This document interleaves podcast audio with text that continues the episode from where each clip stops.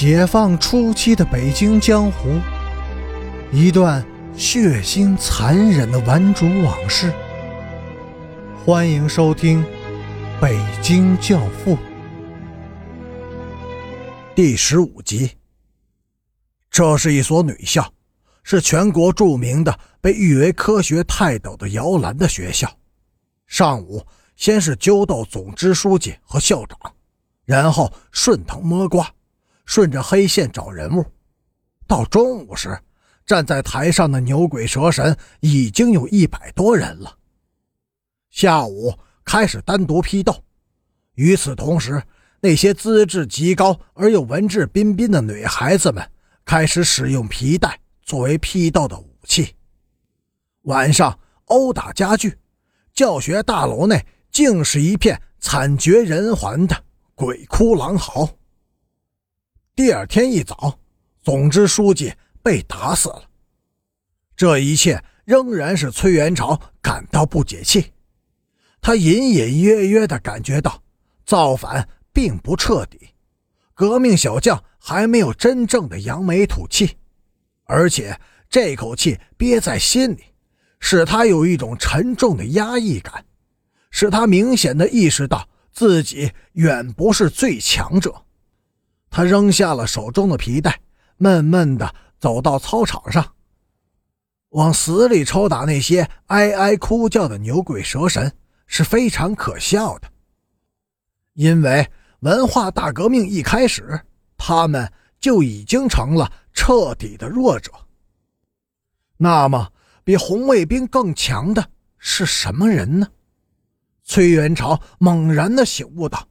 一个非常重要的革命对象被遗忘了，而且这个被忽略的角色不仅危险，还极有力量。这种力量能使革命小将在精神上彻底的丧失优越感。他是谁呢？崔元朝下意识的把目光投向了周围的人群。学校停课闹革命以后。王兴敏就没有到学校来过。妈妈怕他因此而招祸，催他去学校看看。他不关心政治，对任何集体活动都不感兴趣。出身不好，本来就低人一等。哥哥被公安局通缉，逃离了北京以后，他变得更加的孤僻，更加的冷漠。在班集体里，他也完全是个局外人。上课时不听讲，不发言，总是把一个写满字的小纸条放在桌角，默默的看，默默的想。有时他被教师点名叫起来回答问题，也是一副茫然不知所措的神态，引起了同学们的哄笑。他倒是无所谓，也跟着笑。班主任却很清楚。如果说这所学校的所有学生都是顶尖人才的话，那么王兴敏就是一个天才。有一次，学校进行数学竞赛，规定用三个小时做完三十道难度相当大的数学习题。王兴敏第一个交了卷，老师看了看表，仅用了三十分钟，平均每道题一分钟。教师当即审阅了他的试卷，惊讶地发现，不仅答案完全正确，而且运算步骤还相当的简洁。班主任利用一次上体育课的机会，在教室里翻检了王新敏的书包，书包里的书很多，但没有一本是与高一教学有关的，差不多都是大专学校的教材，还有那些纸条。都是高等数学、大学物理和化学的公式习题。此后，各科任课教师再也没有在课堂上提问过王兴敏了。班主任竟私下里允许他几天不到校上课。期末，几个任课教师给学校党总支书写了一份报告，要求破格允许王兴敏提前参加高考。总支书记叹了口气，拒绝了。这孩子可惜了，怎么就出生在一个资本家的家庭里呢？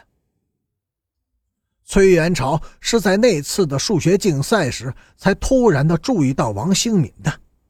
如果没有王兴敏，他本来能得到第一名的。三个小时做完二十九道题，只错了一道题。他决定和王兴敏交朋友，两个人一起去过几次电影院，一起逛街，甚至还由崔元朝请客进过一次饭馆。两个月以后。崔元朝气愤地发现，王兴敏竟记不住自己的名字。有一次，他亲热地搂着崔元朝的肩膀，叫他“抗美”。如果王兴敏仅仅是一个书呆子的话，崔元朝绝不会把他看成是一种威胁。使崔元朝畏惧的是这个人的内心深处的某些东西。一次。他们参加完日本工业展览，在回家的路上，王兴敏自言自语地说：“日本人真了不起，一定要了解他们。”崔延朝说：“日本人有什么了不起的？还不是让咱们的八路军给打败了？”王兴敏没有说什么，但从那天起，他开始了自学日语，上课默念字条。下课大声念课本，几乎把所有的事情都放下了，满脑子都是日语。三个月以后，崔元朝发现，王兴敏已经在看大厚本的日本原版小说了。王兴敏在学校里仅仅停留了十分钟，当他快要走出校门的那一刹那，崔元朝的目光落在了他的身上。崔元朝。立刻就明白了自己内心深处的那种不安到底是什么了。这个人竟被我们给忽略了。如果不能战胜他，我们将永远不可能占有世界。边雅君现在已经清楚地意识到了，在争夺安慧心的角斗中，自己是彻底的败给了段兵。情人眼里出西施。在全校男生的眼睛里，安慧心是比西施还美一千倍的公主。公主自然属于王子，而边雅君和段兵是男生中最强的男子汉。边雅军眉清目秀，宽肩窄腰，行动起来生气勃勃，彪悍敏捷。段兵浓眉大眼，魁伟雄健，浑身。充满着勇气和力量。边雅军自幼习武，拳脚上颇有几分的功力。段兵酷爱拳击，据称打遍崇文区未曾遇敌手。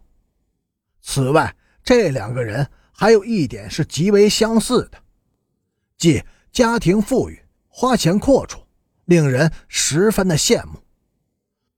段兵的父母是高干，自然出手不俗。